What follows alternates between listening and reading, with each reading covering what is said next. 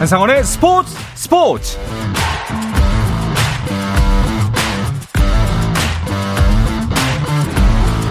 스포츠가 있는 저녁 어떠신가요? 아나운서 한상원입니다. 오늘 하루 이슈들을 살펴보는 스포츠 타임라인으로 출발합니다.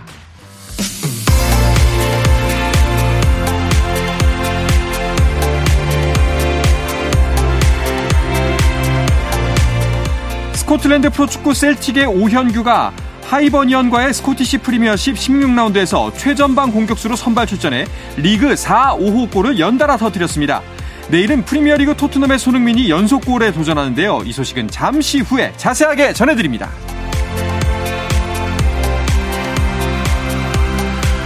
미국 여자 프로골프 투어 퀄리파잉 시리즈에서 수석 합격을 기대했던 이소미가 공동 2위로 LPGA 투어 진출권을 따냈습니다. 이소미는 큐시리즈 6라운드 최종 합계 26 언더파를 기록해 호주 교포 로빈 최에 세 타 뒤진 공동 2위로 큐시리즈를 마쳤습니다. 이소미 외에도 성유진과 장효준은 공동 7위로 LPGA 투어 진출 자격을 얻었고 KLPGA 투어 다승왕 임진희는 공동 17위로 합격증을 받았습니다. 미국 메이저리그에서 뛰고 있는 김하성이 협박당해 돈을 뜯겼다며 국내에서 함께 뛰었던 전직 야구 선수를 경찰에 고소했습니다. 김하성은 A씨가 2년 전 술자리에서 자신과 말다툼 끝에 몸싸움을 한 뒤 계속 합의금 명목으로 금품을 요구했다고 주장하고 있는데요. 경찰은 고소인 조사를 진행하는 등 정확한 사실관계를 확인하고 있다는 소식입니다. 2020년 KBO 리그 최우수 선수상을 받았던 외국인 타자 로아스 주니어가 친정팀 KT로 복귀합니다. KT는 로아스 주니어와 총액 90만 달러에 계약했다고 발표했습니다. 미국 프로농구 NBA에서는 LA 클리퍼스가 올 시즌 개인 아홉 번째 트리플 더블을 작성한 니콜라 요키치가 니콜라 요키치가 버틴 덴버 너기츠를 111대 102로 꺾고 2연승을 달렸습니다.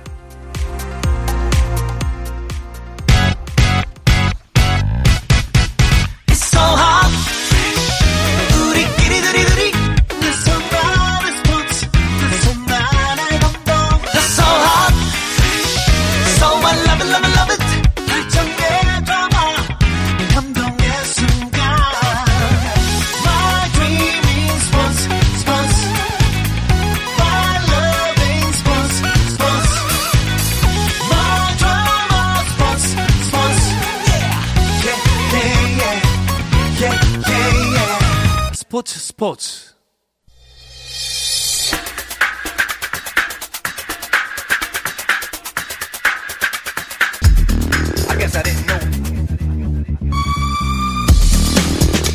영국과 한국을 넘나드는 이원 축구 방송 해축통신 시작하겠습니다. 오늘은 중앙일보 송지훈 기자와 먼저 인사 나누겠습니다. 어서 오십시오. 안녕하세요. 반갑습니다. 영국에 있는 이건 축구 전문 기자도 연결합니다. 안녕하세요. 네, 안녕하세요. 이건입니다. 네, 반갑습니다. 이건 기자, 그 지난 주말에는 맨시티 다녀오셨겠네요?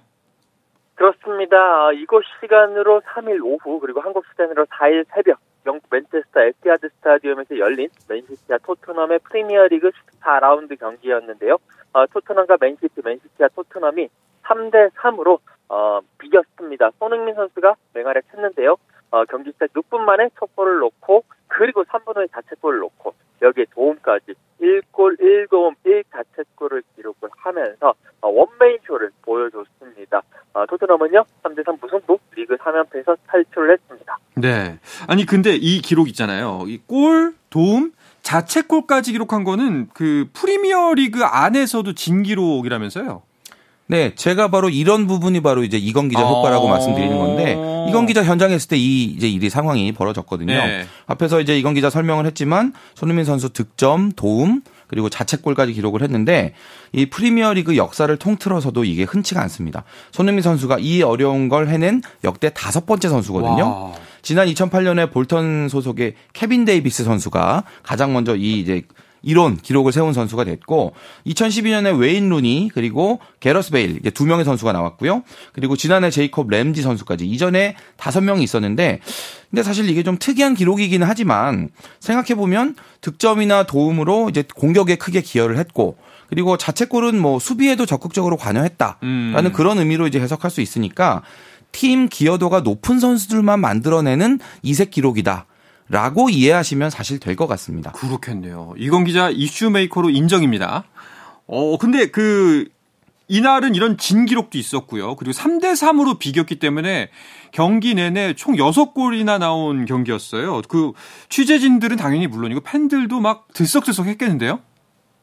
네, 그렇습니다. 일단 뭐 취재진 말씀을 드리면 보통 이 기자들이 경기를 보면서 리뷰 기사를 씁니다. 그리고 이제 후반 종료 휘슬과 동시에 이 기사를 바로 전송을 하는데 그렇기 때문에 경기 막판으로 갈수록 골이 나오지 않기를 바라는 마음이 큽니다. 네. 만약에 골이 나오고 승패가 바뀌면 기사를 전체를 뜯어 고쳐야 되는데 이날 경기가 그랬거든요. 경기 막판에 클로세프스키 선수가 동점골을 넣으니까 기자들이 갑자기 아 기사를 바꿔야 된다. 라는 음. 그런 낮은 탄식, 단전에서 올라오는 탄식을 하기도 했고요. 그만큼 치열했던 경기였고 팬들 역시 아, 경기 내내 정말 치열하게 응원하고 여러 가지 노래도 부르고 그런 모습이었고 다만 아, 경기 막판에 이 주심의 오게티 판정, 맨시티가 역습을 펼치고 골키퍼와 1대1 상황을 마주했는데 주심이 토트넘의 파울이라며 어드밴티지를 주지 않은 이런 판정이 나오면서 조금 아쉬움을 남긴 경기이기도 했습니다. 네. 맨시티 입장에서는 그 사실 혼란의 그 표정이 인터넷에서 굉장히 많이 돌고 있습니다. 억울한 표정. 예. 그래도 토트넘이 이전까지 3연패였잖아요. 이 연패를 끊었다는 거는 굉장히 큰 수확이잖아요. 사실 맨시티 상대여서 어려워 보였거든요. 그렇습니다. 아무래도 이 맨시티라는 이 상대가 지난 시즌 어, defending 챔피언이기도 했고, 특히나 또 계속 어, 패배를 모르는 팀이었기 때문에 토트넘 입장에서는 3연패 후에 맨시티를 만난다. 4연패를 당할 가능성이 컸다라고 볼 수가 있겠는데요. 그렇죠. 그럼에도 불구하고 토트넘이 불굴의 정신력을 보여주면서 어, 결국에 2대 3에서 3대 3까지 만들면서 이 연패 수렁에서 탈출을 했고 뭔가 분위기 반전을 할 수 있게 됐다라는 큰 의미를 가진 경기였다고 볼 수가 있겠습니다. 네. 이건 기자, 경기 후에 손흥민 선수 만나 보셨나요? 어떤 이야기가 있었나요? 네, 믹스존에서 손흥민 선수 만났는데요. 일단은 한 골 넣고 자책골 넣은 거에 대해서 자책골이 처음이라고 하더라고요. 그러면서 이 자책골 넣은 게 조금 뭐 처음 있고 여러 가지 생소하지만 소중한 배움의 기회가 됐다라고 이야기를 했고요. 그리고 이제 소 자신의 골보다는 이 소속팀 선수들이 끝까지 포기하지 않고 이 중요한 것을 꺾이지 않는 마음이었다 이런 이야기를 하면서 이 좋은 결과 무승부지만 그래도 좋은 결과를 냈기 때문에 다음번에 경기에서는 반전의 발판을 마련할 수 있을 것이다 라고 이야기를 했습니다. 네. 자, 이야기처럼 반전의 발판.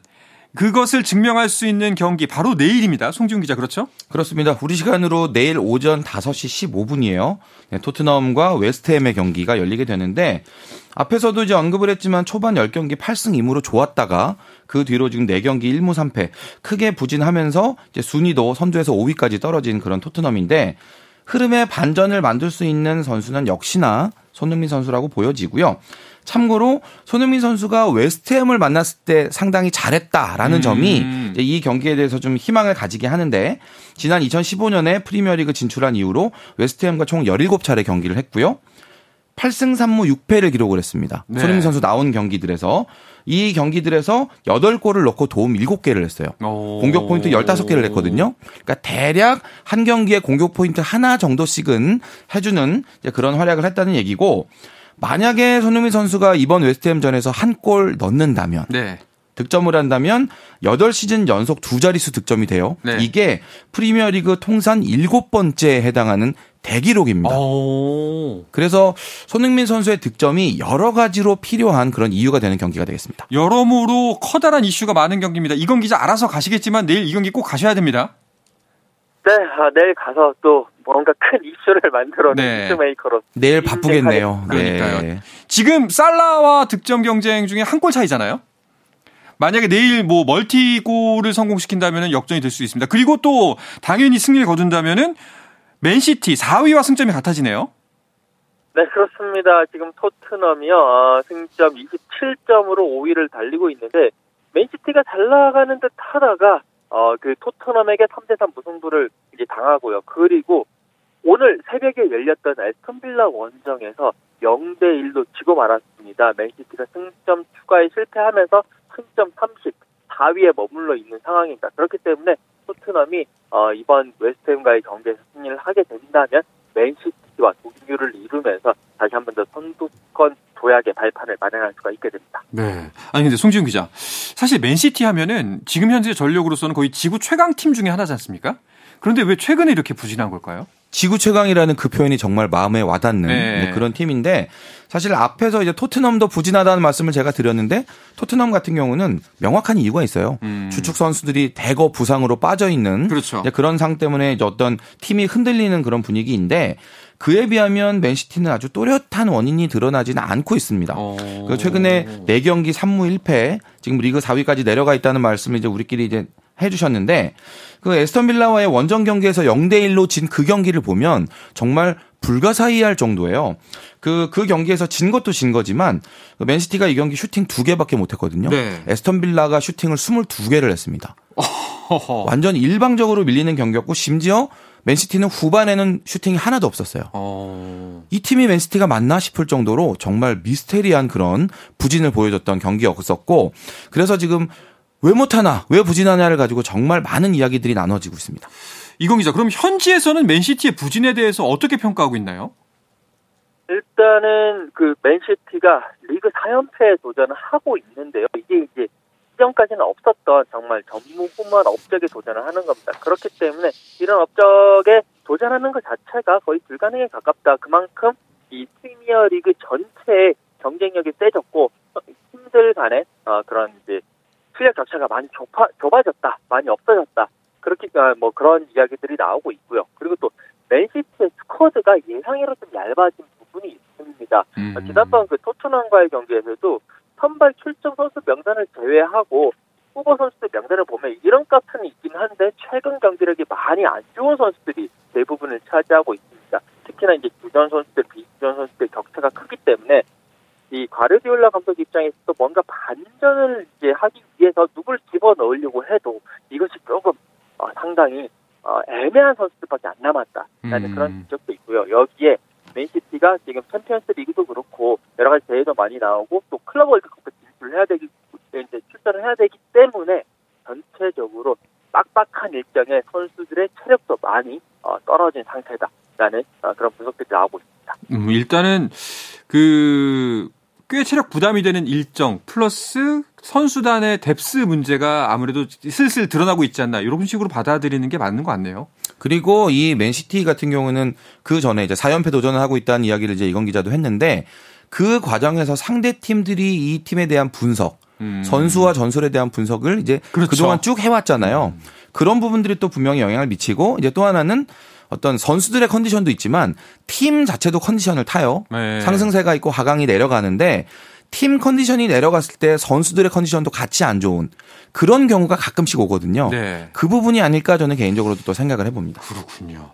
토트넘 역시도 경기력을 좀 더 끌어올릴 필요가 있어 보입니다. 그런데 아까 말씀하셨다시피 토트넘의 부진은 부상자들이 가장 큰 원인으로 지목되고 있는데 안타깝게도 손흥민의 파트너죠. 메디슨의 결장이 장기화될 것 같다는 기사가 나왔어요. 손흥민 선수와 정말 찰떡 호흡을 보여줬던 그 메디슨 선수였는데 함께 할 때 진짜 좋았거든요. 네. 팀 성적도 좋고 두 선수의 경기력도 살아났었는데 지금 부상 이후로 토트넘이 아주 강하게 내리막길을 타고 있는 그런 모습이에요. 사실은 그 다친 발목 치료하고 재활하는데 한 달 정도 걸린다. 이제 1월 중에 복귀할 것 같다였었는데 최근에 나오는 보도를 보면 2월까지 건너뛸 수도 있다. 음. 늦어지면 3월에 나오게 될 수도 있다라는 보도가 지금 많이 나오거든요. 뭐 이 보도가 사실이라면 지금 토트넘 입장에서는 청천벽력 같은 그런 뉴스죠. 또 한 가지 더 이슈가 있는 게 1월부터는 손흥민 선수도 빠지잖아요. 손흥민 선수가 이제 아시안컵 우승이라는 우리 입장에선 정말 중요한 네. 이제 그런 대회를 이제 미션을 달성을 해야 되기 때문에 이제 1월에 축구 대표팀에 합류를 하는데 또 토트넘에서 아직 뭐 결정되지 않았지만 또 아프리카 소속 선수들도 있어서 차출될 가능성이 있는 선수들이 또 있고요. 이게 뭐 여러 가지로 토트넘 입장에서 지금 그나마 가장 자기 몫을 해주고 있는 선수가 손흥민 선수인데 음. 손흥민 선수마저 없이 시즌 치러야 된다 상상하기 힘든 시나리오지만 시간이 다가오고 있습니다. 네. 자, 똑같은 처지에 있는 팀이 바로 울버햄튼입니다. 1월 아시안컵 기간에 황희찬 선수가 빠지게 되는데요. 근데 어 여기는 조금 느낌은 다른 게 울버햄튼이 걱정이 더 되는 거는 황희찬 선수가 정말 지금 물 올랐잖아요. 그렇습니다. 황희찬 선수의 골 감각이 정말 장난이 아닌데요. 이 6일 새벽에 열린 어, 울버햄튼과 번니와의 경기에서도 황희찬 선수가 결승골을 넣었습니다. 전반 42분에 어, 마테우스 쿠냐의 패스를 받아서 결승골을 넣었는데 황희찬 선수 그 골 장면에서 한 번 페인트 동작을 하면서 수비수를 속이는 그런 노련함까지 보여주면서 아 지금 황희찬 선수의 몸 상태가 상당히 좋구나라는 것을 느낄 수가 있었고 체우스 선정 어, 체우스 선수로도 선정이 됐고 최고 평점도 받았습니다. 황희찬 선수는 이제 리그에서 8골 2도움 시즌 전체로는 9골이고요. 9골이고요. 8골 2도움을 기록을 하면서 두 자릿수 공격 포인트도 기록을 했습니다. 그렇습니다. 이렇게 되면은 EPL 득점 랭킹에서 손흥민 선수가 3위, 황희찬 선수가 4위예요. 손흥민 선수가 지금 영혼의 파트너 메디슨 네. 선수 없이도 차곡차곡 득점을 쌓아가고 있고요.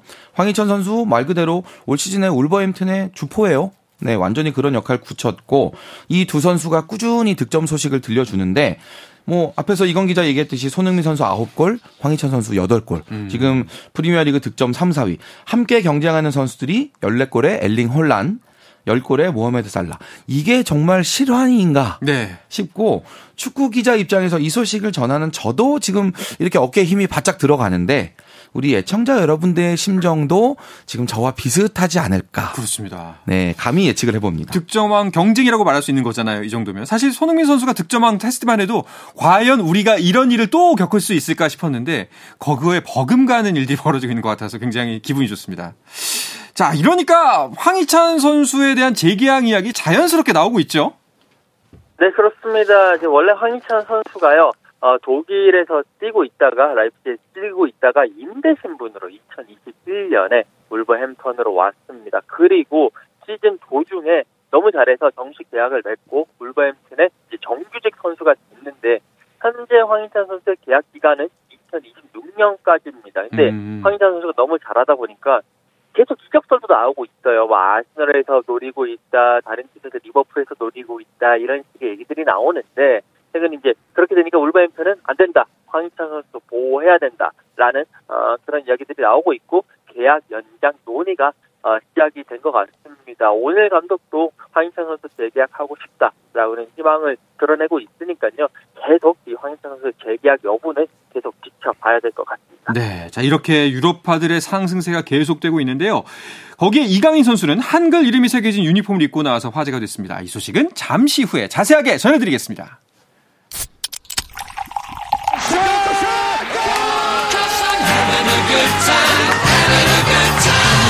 치열한 하루를 보낸 당신과 함께 마시는 짜릿한 스포츠 한 모금. 매일 저녁 8시 30분 한상원의 스포츠 스포츠. 영국과 한국을 넘나드는 이원 축구 방송 해축통신 듣고 계십니다. 중앙일보의 송지훈 기자, 영국에 있는 이건 축구 전문 기자 함께하고 있습니다. 자, 이강인 선수 이야기 계속해보죠. 생제르맹 선수들이 한글 이름이 새겨진 유니폼을 입고 나온 게 무척 인상적이었는데요. 이게 그, 뭐, 중고 시장이라고 하죠. 거기서 어마어마한 가격에 또 거래가 된다고 하더라고요. 왜냐면 이게 그 시즌의 정규 유니폼이 아니라 예. 특별 발매한 거기 때문에 오. 다시 구하기가 힘들 수가 있거든요. 예. 그런 점에서 아주 그 축구를 좋아하시는 분들의 큰 관심을 끌고 있는 것 같고요. 우리 시간으로 지난 3일 밤이었죠. 르아부르와의 원정 경기에 이 파리 생제르맹 선수들이 한글 이름이 새겨진 유니폼을 이제 입고 경기를 치렀습니다. 그날 제가 이제 다른 일 때문에 지방에서 취재를 하고 있었는데 그 경기 시간에 경기를 본 저희 지인분들이 어, 이강인이 한글 유니폼 입고 뛴다고 저한테 계속 연락을 주시는 네. 거예요. 여러분들이. 그래서 제가 취재 중단하고 급하게 TV를 켜고 이게 무슨 일인가를 확인했었던 그런 기억이 나는데 파리 생제르맹이 이렇게 깜짝 이벤트를 한 거 역시나 이강인 선수의 어떤 존재감을 음. 보여주는 그런 결과라고 보여지고요. 올 시즌 합류하자마자 아주 인상적인 활약을 해주고 있고 특히나 이 이강인 선수의 유니폼이 지금 파리 생제르맹 선수들 유니폼 중에서 가장 많이 팔리고 있다. 오. 라는 이제 그런 이야기도 나오죠. 뭐 여러모로 이 이강인 선수가 아주 존재감을 보여주는데 그 실제로 이 파리 생제르맹 한글 유니폼 이제 그 공개가 됐을 때 뭐 한글 이름으로 음바페, 네. 뭐 아센시오 이런 식으로 한글 이 글자가 딱 새겨진 그 유니폼 입고 뛰는 모습 보니까 아 참 신기하기도 하면서 제가 또 한 번 어깨가 으쓱해지는 그러니까요. 네, 제가 축구 취재하면서 어깨를 으쓱하게 할 일들이 정말 여러 선수에게 많이 일어나고 있습니다. 예, 송지훈 기자 목이 점점 사라지고 있습니다. 어깨가 점점 올라와서. 가뜩이나 목이 없는데요. 예. 근데 이거 우리나라에서는 당연히 화제가 되는 거고 유럽에서도 화제가 될 만한 내용 아닌가요?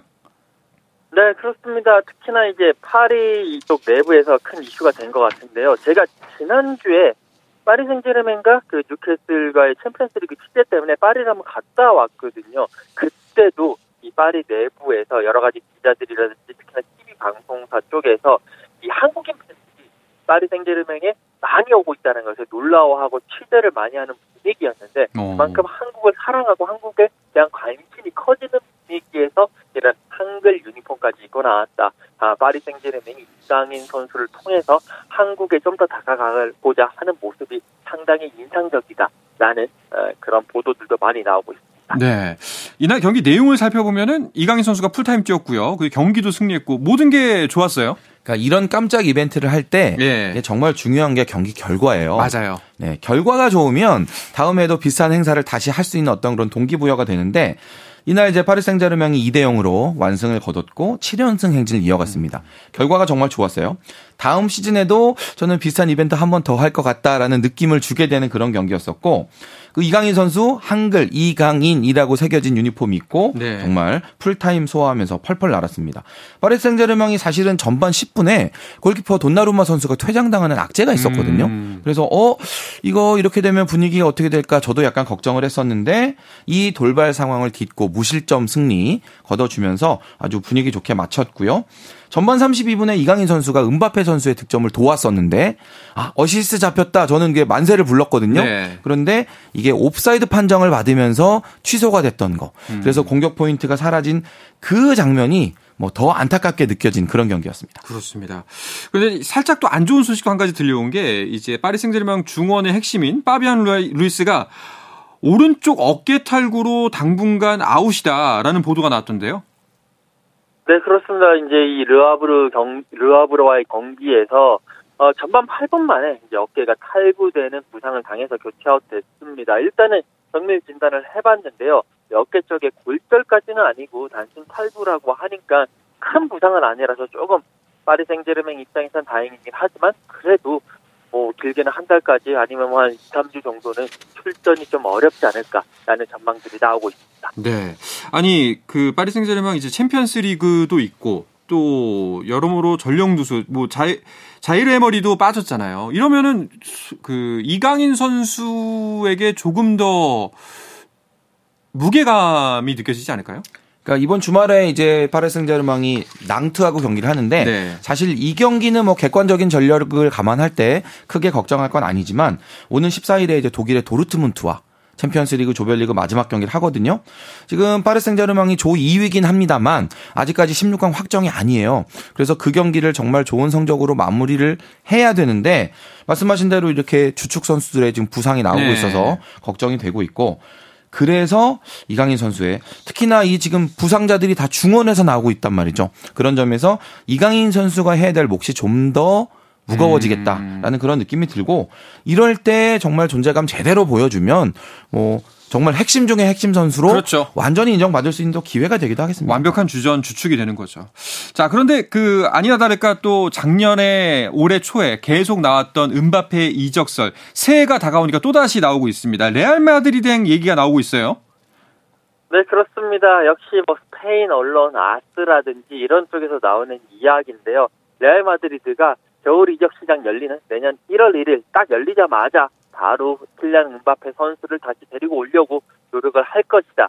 라는 그런 보도가 나왔습니다. 근데 이제 뭐 이 이야기의 신빙성에 대해서는 뭐 크게 이제 높게 평가할 필요가 없는 게 음. 일단 늘 나오는 이야기고 스페인 아스는 특히나 레알 마드리드를 좋아하는 언론이기 때문에 늘 레알 마드리드는 좋은 선수 데리고 와야 된다라는 그런 논조 아래에서 여러 가지 이야기를 하고 있고요. 이런 이야기가 나온다는 것은 이제 곧 지적 시장이 열린다는 것을 미리 암시하는 어뭐 그런 예포다라고 생각을 하시면 될 것 같습니다. 네, 알겠습니다. 자, 다른 유럽파 선수들 소식도 짚어볼까 하는데요. 단신에서도 말씀드렸지만 오현규 선수 역시 반가운 소식을 전해왔습니다. 4, 5호 골 소식이 있었죠? 제 어깨가 또 한 번 들썩들썩. 네. 지금 스코틀랜드 명문 셀틱에서 뛰고 있는 오영규 네. 선수고요. 오늘 새벽 하이버니언과의 스코티시 프리미어십 16라운드 홈 경기에서 두 골 넣었습니다. 전반 5분에 선제골 그리고 후반 10분에 팀의 네 번째 골까지 음. 넣어주면서 4대 1 완승을 이끌었고요. 네, 팀의 득점포를 열고 닫는 그 역할 정말 멋있게 했습니다. 그렇습니다. 자, 그리고 덴마크 리그의 조규성 선수, 어, 전반기 일정을 마쳤죠. 네, 그렇습니다. 조규성 선수가 이제 덴마크로 넘어가서 잘 나가다가 살짝 슬럼프가 오는 거 아닌가라는 걱정도 했었는데요. 어, 이제 비보르와의 경기에서 멀티골을 넣으면서 어, 이 경기에서는 7호 골, 8호 골을 넣었습니다. 그리고요, 어, 그 미트윌란은 5대1 대승을 거뒀습니다. 이제 전반기가 끝났는데요. 미트윌란은 전반기 1위를 차지하면서 리그 우승에 대한 청신호를 반짝 킨 채로 약 한 2개월 정도 내년 2월 중순까지 겨울 휴식기에 들어가게 됩니다. 네, 조규성 선수도 역시 덴마크에서 자리를 제대로 잡아가고 있는 것 같고요. 자, 그리고 김민재 선수 이야기가 빠질 수 없는데요. 사실 우리가 그동안 김민재 선수 너무 지치지 않을까, 탈진되지 않을까, 혹은 부상당하지 않을까, 이것 때문에 부상당하지 않을까 걱정을 많이 했는데, 강제 휴식이 다행스럽게 왔다고 하네요. 네, 그렇습니다. 그 미넨 쪽에 갑자기 뭐 몇십 년 만에 폭설이 내리면서 기차도 안 다니고 비행기도 끊기고 이런 상황이 됐습니다. 그렇기 때문에 아, 바이에른 미넨의 경기도 계속 이제 하다가 최근 경기가 이제 멈추게 됐는데요. 이 덕분에 김민재 선수 계속 쉬지 않고 달리다가 지난번 그 챔피언스 리그를 앞두고 코펜하겐과의 홈 경기를 앞두고 살짝 휴식을 취했는데 그 다음 경기 이제 우니온 베를린과의 경기에서 복귀한다라고 했는데 그 경기가 어, 연기가 되면서 김민재 선수는 일주일 정도 더 쉴 수 있게 됐고요. 그만큼 일주일 플러스 일주일, 그러니까 2주를 휴식을 할 수 있기 때문에 컨디션 100%로 다시 재충전을 해서 나올 수 있을 것 같고 특히나 1월 달에 열릴 아시안컵을 앞두고 김민재 선수의 이 휴식, 체력 충전이 큰 어, 힘이 될 것으로 보입니다. 그렇습니다. 김민재 선수 이 천금 같은 휴식 잘 활용하길 바라겠습니다.